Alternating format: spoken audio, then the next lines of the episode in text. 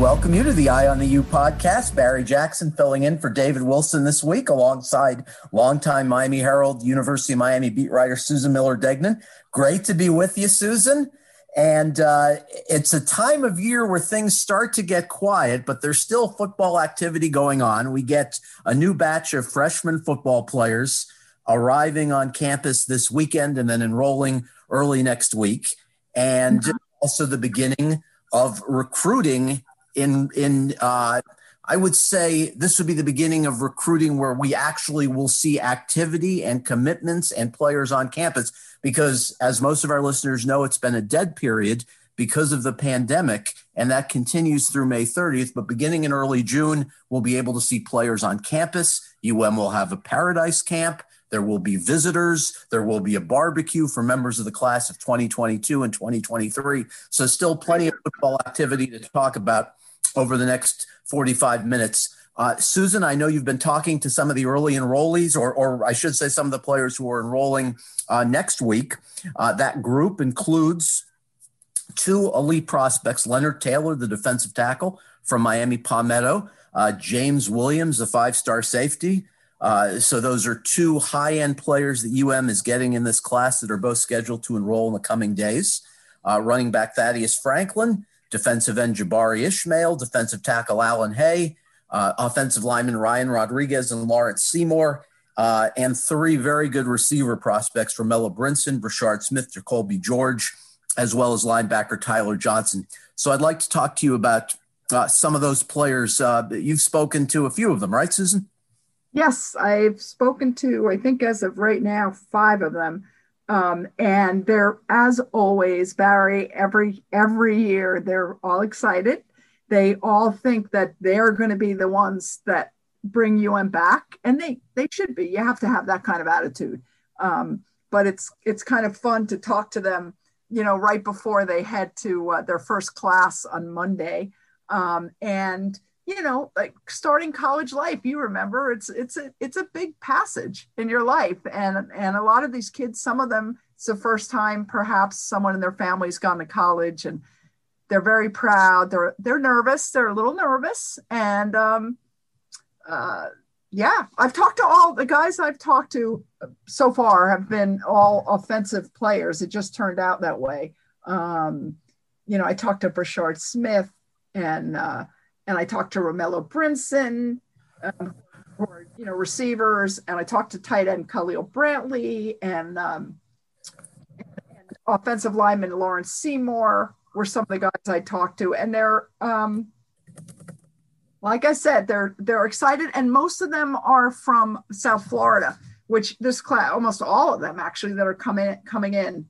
Um, I think Malik Curtis is from Fort Myers, but otherwise they're they're local kids. You know, it's not like they're some of the other kids from out west, like Jake Garcia, California, and other the quarterback. You know, they came in for the early, uh, early as early enrollees. But yeah, it, they're all psyched and, and ready to go. Let's talk about some of the offensive players first. I would say it's difficult to envision any of the three receivers cracking the top five in the rotation, at least initially, because you have obviously veteran talent at receiver for UM. I think we can all reasonably assume that Mike Harley and Charleston Rambo will get regular playing time. We're probably going to see Restrepo. He was so impressive in the spring. And then obviously Pope and Wiggins uh, are competing for one or two slots. So those would be five. You have Keyshawn right. Smith and Michael Redding that's seven. We haven't even talked about Jeremiah Payton or Daz Worsham yet. So even though Brashard Smith, Jacoby George, uh, even though all of them, all three of those receivers are high end prospects, there just likely isn't going to be a need for them to play right away. Now, I, I found this interesting, Susan, about uh, Brashard Smith. Uh, when Manny Diaz has been talking to uh, reporters acro- across the country this offseason, he's consistently brought up Smith as a player to keep an eye on. I remember Mike Farrell, the uh, recruiting director for Rivals, asked Manny an open ended question about his 2021 class and what needs were filled. And the first player that Manny mentioned was Brashard Smith. Uh, saying that he has the ability to turn a short reception into a long gain. And that's obviously a vital skill for Rhett Lashlee's offense. So, of the three receivers coming in, if there's anyone who could crack the rotation, I still think it's a long shot, but if there's anyone who could, it might be Brashard Smith. Just impressions talking to a couple of the receivers, Susan. Yeah, well, Brashard Smith again. He said he was super excited. Um, he he said that I asked him what he was most nervous about, Barry, and mm-hmm. he said that um, wait, that he talked to Mike Harley, and Harley told him that that the freshmen have early morning wake ups, and that he has to wake up at five in the morning. he said that it was crazy. He never wakes up that early. He wakes up at six, but he doesn't, you know, then he doesn't go straight to work out. So he's a little nervous, believe it or not, about the, you know, way it's going to be organized and having to do. A lot of them said that actually, having a certain uh, schedule that they have to fulfill. Um, and they all think Barry. I mean, all of them have great credentials, like you said. I mean, Brashard Smith, consensus four-star prospect, um, and you know, high school teammate of Leonard Taylor. Uh, you know, he's friends with Leonard Taylor. Um, but they all think they're going to play right away. They they do. Most of them, not I shouldn't say not all of them. Okay, but um, most of them.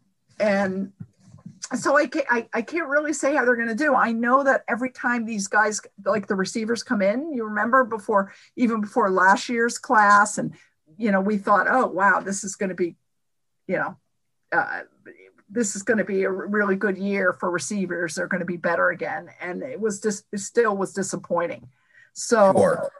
yeah, I, I mean, I agree with you. I can't say, yes, Brashard Smith, yes, he gets great reviews. I mean, they all do, but, um, I really, it's so hard to tell, Barry, until they come. Guys that we think, uh, you know, Jeremiah Payton, who looks so good. Remember when he first came mm-hmm. in? Spring. I mean, he was so good, and he is so good, but he hasn't I don't know. Things haven't gone his way really. So you just right. You know, one thing that I hope for Susan is that none of the seven receivers in the last two recruiting classes get impatient and decide to leave. We've seen that with a couple of kids over the last few years. Marcus Ezzard uh, gave up after a little over a year transferred to Georgia yeah. Tech. Brian Hightower left for Illinois. You just wish some of these kids would be more patient because the grass isn't greener on the other side. Hightower had a handful of catches last year for big yardage, but uh, he would have done that here. Uh, Ezzard might crack the rotation. So you hope that these seven receivers from the last two years all stick around and know that eventually they're going to get their chance. It might just not come for all of them, especially the three new ones this year. Now, tight end's interesting because I know you talked oh, yeah. about Brantley, and uh, there is an opportunity for both Brantley and early enrollee Elijah Arroyo to play right away this year because UM doesn't have a lot of depth at tight end. Will Mallory the only veteran established player. You also obviously have Larry Hodges and Dominique Mammarelli, but Dominique uh, has been injured this spring. It's iffy if he'll be back in time for the opener. And Hodges' status is a bit murky at this point. UM has not definitively said whether he will return to the team. He remains on the roster.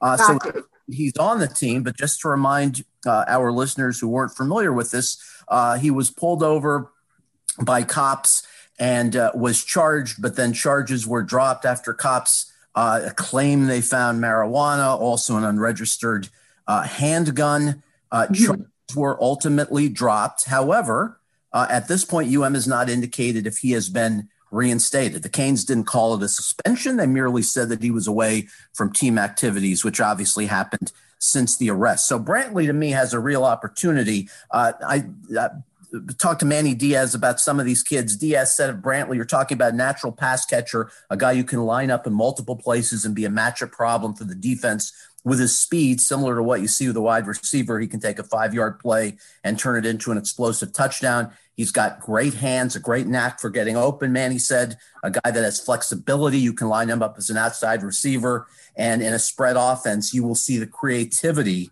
uh, continue to be used by Rhett Lashlee that they obviously used with Brevin Jordan and Will Mallory last year. I think Arroyo is considered probably the prospect of the two, Susan, who has a higher ceiling. But I like Brantley's skill set. I think he's a solid blocker from uh, from everything I've heard from recruiting analysts.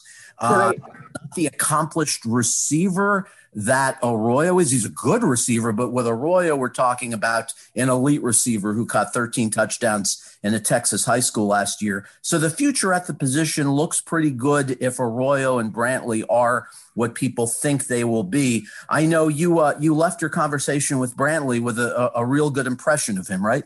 Yes, excellent, excellent. Uh, what a what a nice what a nice person. Um, he was so happy to talk to me um, just uh, you know overflowing with enthusiasm.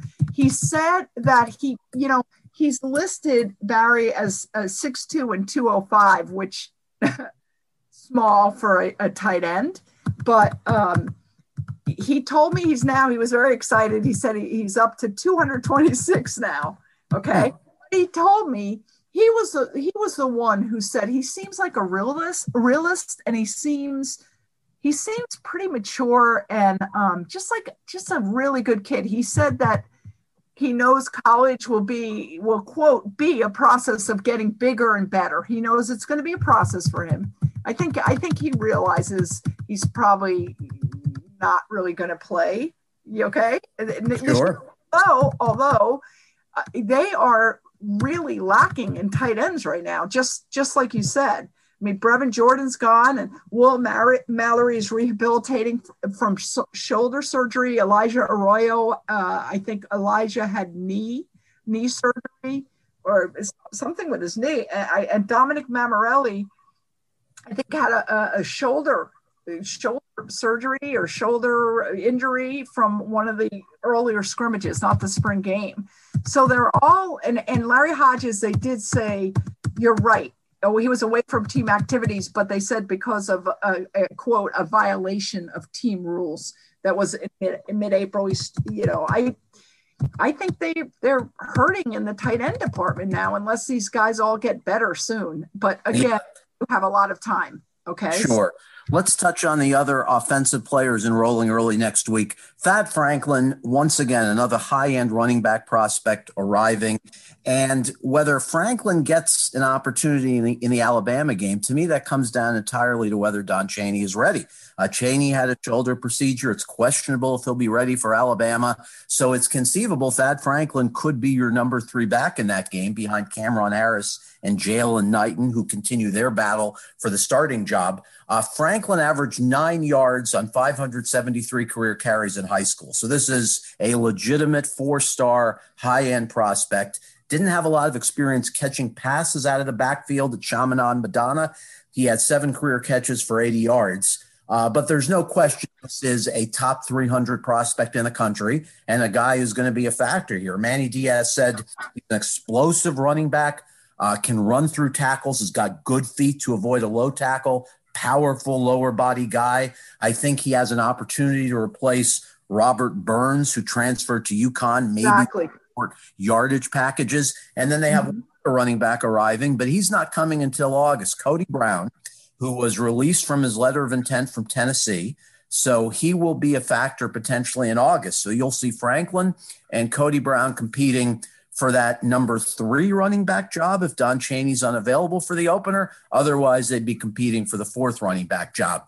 And I want to touch quickly as well on the offensive lineman arriving next week. I know you talked to one of them. Uh, these are good prospects. Ryan Rodriguez projects as a center guard. You have Michael McLaughlin, uh, who's going to be either a left or right tackle here long term. Uh, so the offensive line has been bolstered, and Garin Justice, I, I, think, has just done a terrific job with this line. They're clearly improved uh, from the time he arrived. Uh, just your impression, Susan, talking to one of the offensive linemen who's arriving next week.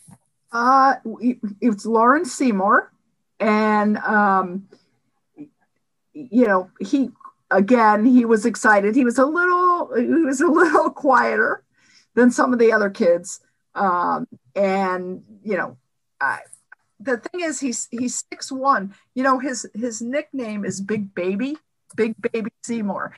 Right. and I know, and I know uh, David Wilson has written about this, and it's, it's not like it's a secret. But I said to him, "Why, you know, why, why do they call you Big Baby?" And he said, "Because he was always," he said, "I was always the biggest kid on the field." He said, "But I want to be called Lawrence now, and that's because he's he's six foot one Okay, he's not as much of a big baby when he gets to UM and and sees linemen that are that are bigger. However, he's I think he's he's he told me he's about 200 excuse me 320 pounds now. Okay, and um is listed as 61292 and and they do not like that direction that he's going in 320 for 61 is is is just too big he needs to be able to move um he's going to be the you know the youngest one kind of on the totem pole or whatever. And um, i think he has to they want him to lose some weight.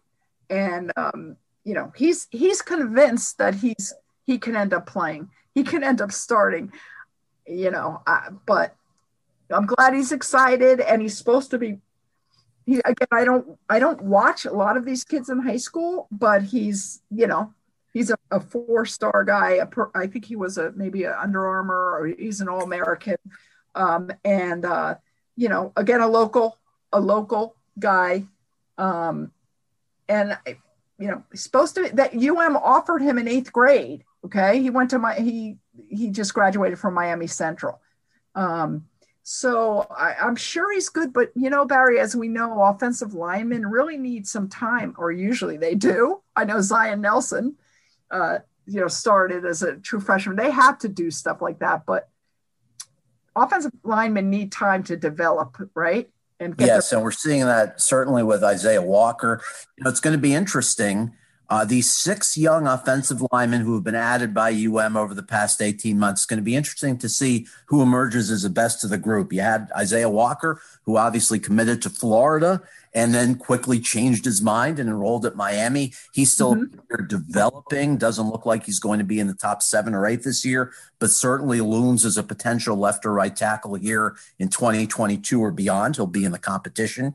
You have uh, Washington, obviously, the, the guard who was added in last year's recruiting class, doesn't look like he's going to be in the top seven or eight. Jalen right of the kids in the 2020 class, Susan, he looks, as, as we both know, as the young lineman who is poised to play a lot. He was competing with Jakai Clark for the starting left guard job. Clark, as you exclusively reported, uh, had a car accident, so his status for the Alabama opener is very much in question. So Rivers might be the starting left guard uh, against Alabama in Atlanta on September 4th. So those three kids and the three ones coming in, they will be the nucleus of this UM line in 2022 and 2023.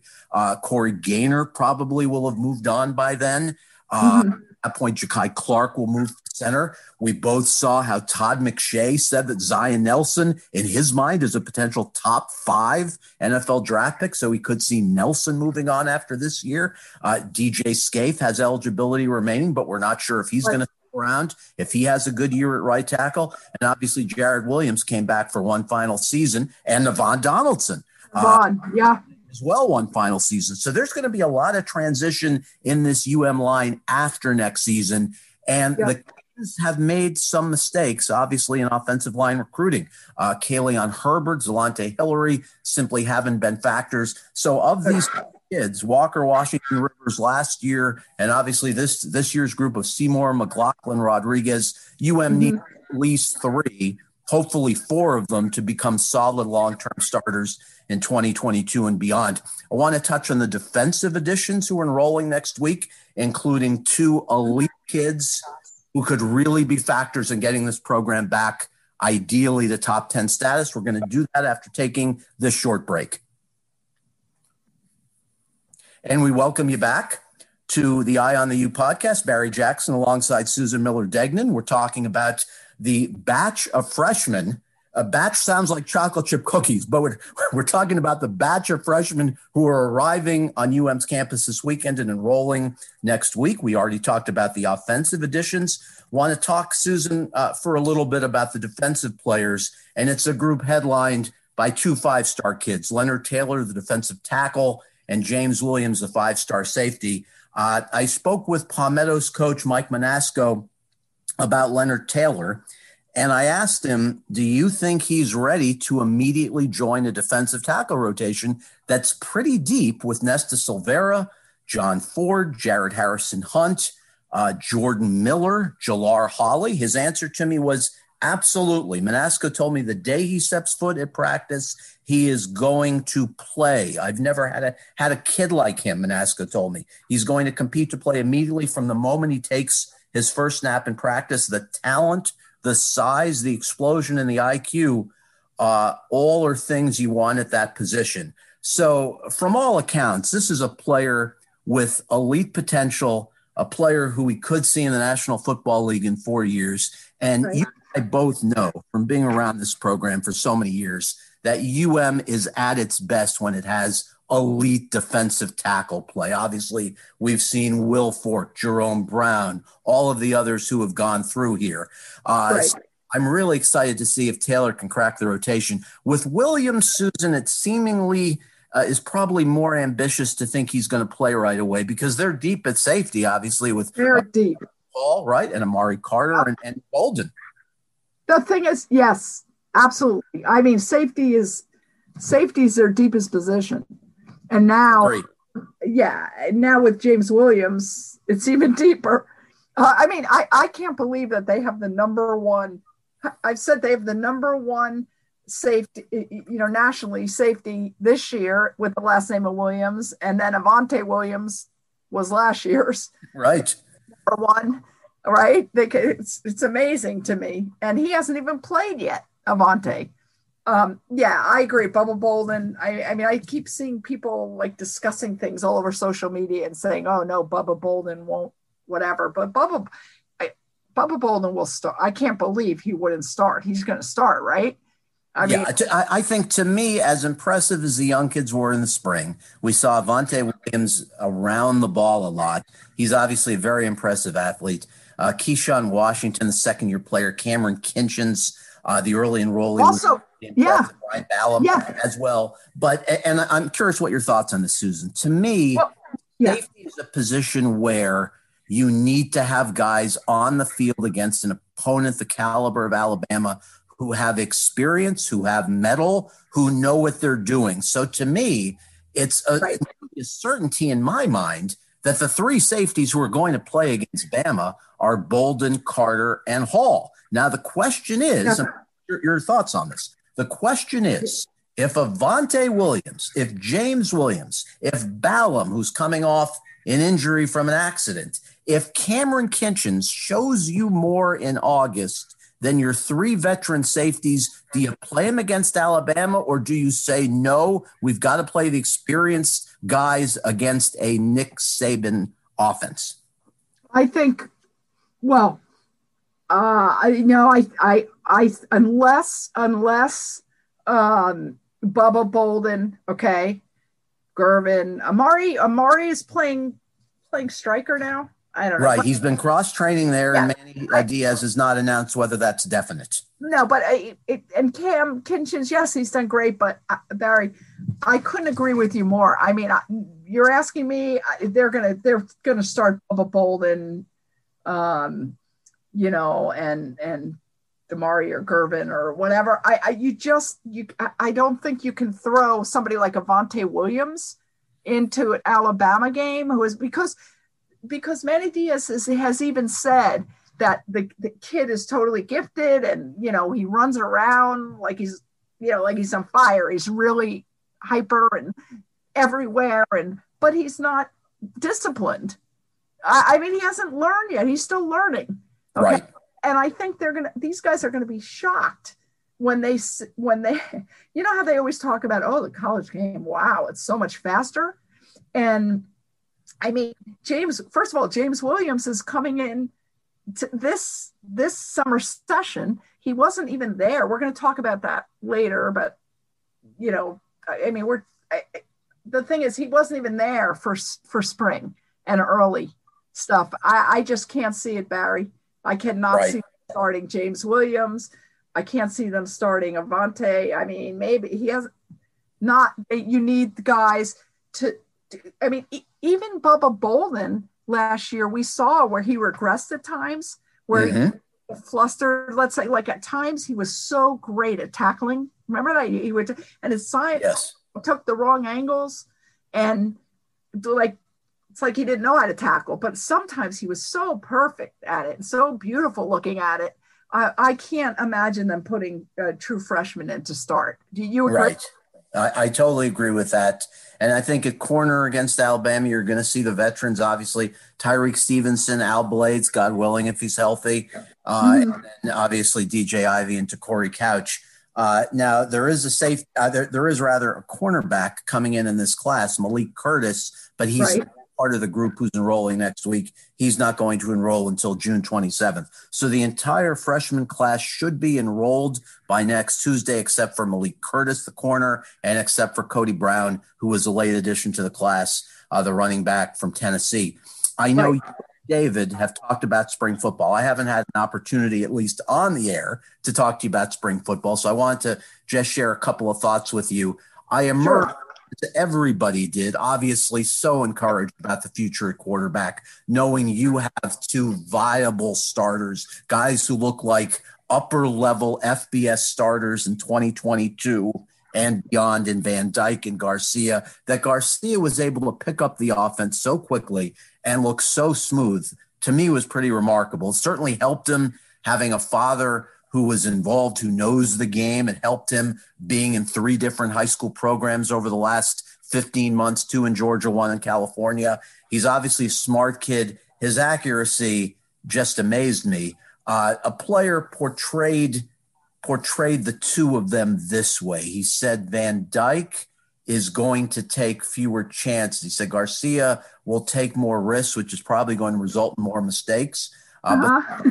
Said that UM would be in good shape regardless of who the starter is. My hope, Susan, is that both stick around in 2022, no matter who loses that starting battle that year. You hope that the player won't immediately leave if he loses that job.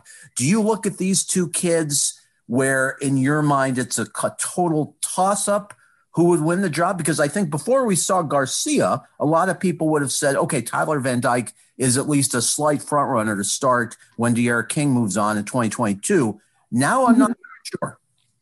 Yeah, I agree, 100%. Uh, I, well, I wasn't certain, you know, I hadn't really seen Garcia, you know, and, and, and, and as David and I say every week on this podcast, we haven't seen anything because of COVID.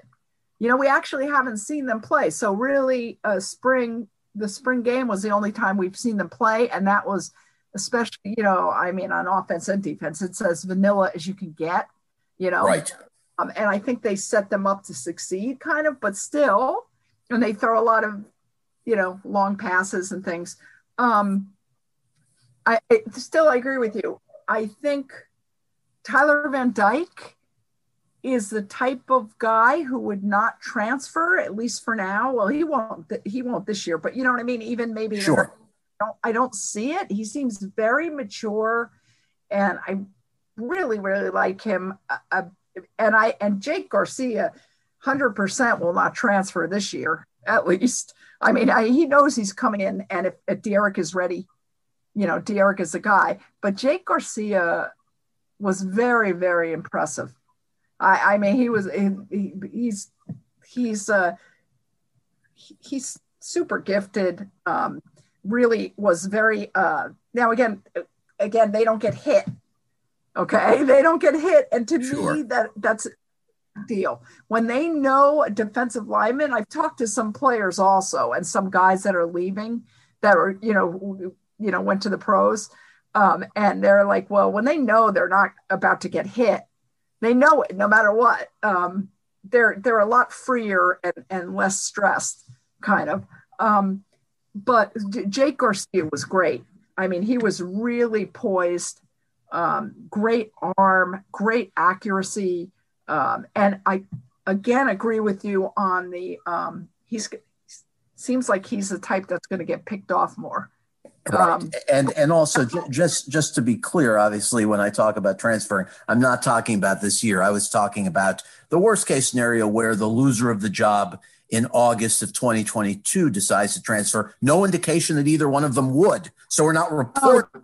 just talking about. Yeah. You know, hopefully they won't because you see so often in college football yeah. who lose a battle immediately deciding to leave. A uh, couple other observations on the. But that, Barry.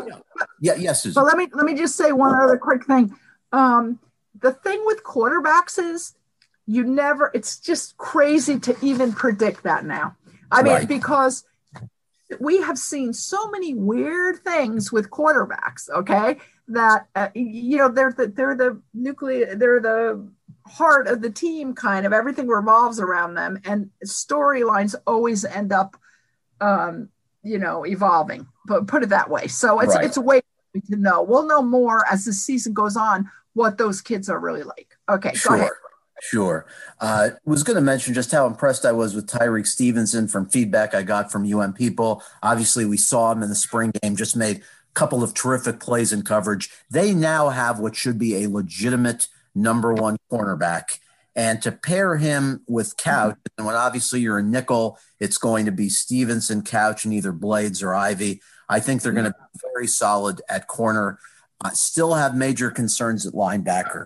Uh, Corey oh definitely yeah. improved. Uh, his body is better. He's a knowledgeable, diligent kid. He's around the ball a lot. The question is, Corey Flagg at his size, he's obviously not nearly as big as Shaq Quarterman was. Is he going no. to be a thumper at middle linebacker? What is the ceiling with Corey Flagg? That's my question. My hope, and I want to say this carefully because I mean no disrespect at all uh, to Bradley Jennings or to Waynmon Steed, two kids who have persevered here through injuries, good young men. Uh, Bradley Jennings, in particular, has been a contributing player here. Steed's mm-hmm. with the two ACLs. So I want to be careful how I phrase this. But to me, it's not a good sign if you open in against Alabama with Jennings and Steed just because of the limited ceiling with those players. We've basically seen what they are. They can be rotational players, they can help you. But to me, the hope is that two of your young guys emerge in August and become playmakers, whether it's Sam Brooks. Who missed the spring with a toe injury and can never seem to stay healthy? He obviously flagged yeah with a bunch of tackles in that Independence Bowl in Shreveport a couple years ago, whether it's Flagg, whether it's Tirek Austin-Cave, whether it's Avery Huff, who had a very good spring after playing barely any defensive snaps last year. Right. Tyler Johnson, obviously a young linebacker coming in. So you just hope that either you find someone in the portal in the next couple of months or that the young kids develop and become, you know, the, the ultimate hope is they become Pinckney or Quarterman. And that's probably unrealistic to expect, certainly right away against Alabama. But the hope is that over the season, you are going to find players who can make even 70 or 80% of the impact that those two had. Uh, does linebacker worry you at all? Very much. I mean, very much. They, they, you know, you've got Tyler Johnson coming in, like you said, brother, younger brother of Jaquan. Um, right. And and you've got Deshaun Troutman, but and I and I know UM, you know, had the three, including Zach McCloud, who now is a defensive end, uh, linebackers who started as true freshmen, um, but years ago. But um, it definitely worries me. The the spring game, you know, the defense is supposed to be ahead of the offense in the spring usually, um, mm-hmm. but it, the offense was very much ahead of the defense.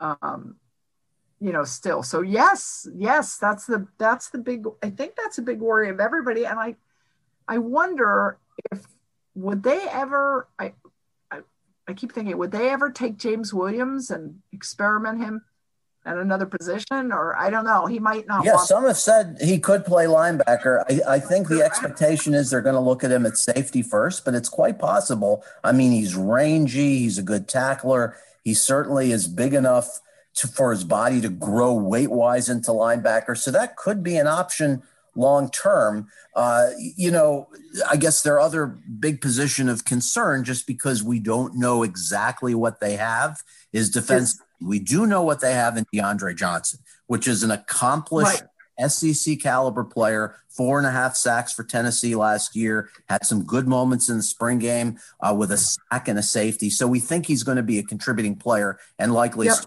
Is he Jaelan Phillips or Rousseau? Of course not. But if he can at least be a capable starter who can get you five to seven sacks and be good on the edge against the run, that will be helpful. And then, Susan, it basically comes down to what do you have with the young guys? Is Jahfari Harvey ready to take a next step? Chantz Williams, we've heard good things about him as a pass rusher. Cam Williams, Zach McCloud, obviously here for his 98th season, making the transition to defensive end from linebacker. So, do right. they enough with that group to get pressure on the quarterback and to at least be competent against the run? That to me and linebacker are the questions with this team. Presuming presuming that D'Eriq King gets back to what he was last year off the ACL. If you assume yeah. That he will, and we all hope and expect that he will, then to me, the biggest question on this team is do you have enough at defensive end, guys who can get to the quarterback where you have to blitz constantly? And do you have enough at linebacker? Not, not, I, mean, I'm not convinced yet. I, I, I'm not. I thought Jahfari Harvey you know, was going to be a major factor, and he might be. It's just that those guys, Barry, um, because you know of Jaelan Phillips and Quincy Roche, um, they didn't really have a chance. Those guys played a lot, and um, I, I, it's another thing where we're going to have to see. I, I'm definitely worried about defensive. Yeah, the the defensive end position. Um, and and linebackers, mostly linebackers. But yeah, sure. Vince, again, until I see it, I, I I'm not sure. And just a couple closing thoughts from a football standpoint. One is surprised me in the spring game that Jordan Miller started ahead of Harrison Hunt because at times last year Harrison Hunt for a brief stretch he was their best defensive tackle. Now Silvera should be their best defensive tackle, but Harrison Hunt gives you the type of athleticism of the position uh, that Jess Simpson and Manny Diaz want. So I, I found that yeah. a little bit curious. That and was weird. Uh, you know, at receiver, to see Rambo come on really well the last two weeks was very comforting. And to see Restrepo be a first down machine. I mean, the guy's got reliable hands. Uh, he will be a factor for this team this year. And Susan, just to see the jump he made from year one. Obviously, he didn't have much of an offseason last year because of COVID, but to see the jump he has made to me has been pretty impressive. Very, uh, very. I, you know, I think they're they're working on. You know, he's again a very um, gets very excited. You know, um, and I, I know with he had there were some. Uh, I guess he had returned some punts if you recall, and, and some kickoffs maybe. Would, and, and right, and struggled with his hands. Absolutely, good point did some fumbling, but I, it was some of but a lot of it was decision making, being impetuous and, and wanting yes. to make a big play. They're trying to calm him down a little. And that, of course, that's different than his than his receiving because I know in the his his true freshman year last season, um, he also was very promising. I agree with you. I, I think, uh, uh, not to mention, he came from Deerfield Beach High School. and my right. anyway, uh, no, um, I think uh, there i swear i do believe finally that they're in better shape receiver wise but again i just keep saying i'll you know when i see it i'll know for sure but um yeah charleston rambo um really you're right comforting is a very good word um and mike harley i believe mike harley is going to do very well this season i think he yeah. has been laser focused um and i think uh, and I think some of the young kids will co- come out. I think they're going to be in better shape uh, receiver wise. Yes, and how much playing time will Keyshawn Smith take away from Pope and Wiggins? That to me is going to be a fascinating subplot. That's true. We are almost yeah. out of time, but I want to get your quick thoughts on UM baseball. Nobody in town, uh, uh, from a sports writer standpoint, knows the program better than you. Uh, it's been a disappointing year, ranked as high as number one early in the season, and now just fighting to make it. Uh, mm-hmm regional as a host. Uh, what is your expectation moving forward for this team? Um, I uh, now because they won their last three games, although they last week they swept Appalachian State, but Appalachian State is not a, a good baseball program, right? But I think uh, Miami, you know, they've got seven regular games, regular season games left to go, and um, they play Georgia Tech. They need to I think they're going to get into the tournament. That's my gut. Is they're going to get into the tournament. Um, I don't think they're going to host. That's also my gut, but we'll see. They're not they're not ranked now, um, and they'll find out May 31st if they if they get into the tournament. But they've got that's the that's what they've got to do now. They're going to find out Friday, uh, which is I believe when this podcast will be released. Um, we should find out if they are one of the 20 finalists to host a regional, which is the first round of the NCAA tournament. And my gut is no. However, they're doing it a lot based on COVID testing and certification. And there's no better place than Miami, which has the Lennar Center or whatever they right next to Mark Light Field. Um, and UM has, you know, great medical facilities. So um, we'll we'll see. But they've got they've got to get in the tournament, or it's a complete failure. Absolutely. Susan, it's been fun. I've enjoyed it. We thank all of you for listening. For Eye on the U podcast, for Susan Miller Degnan, I'm Barry Jackson. Enjoy the rest of your day.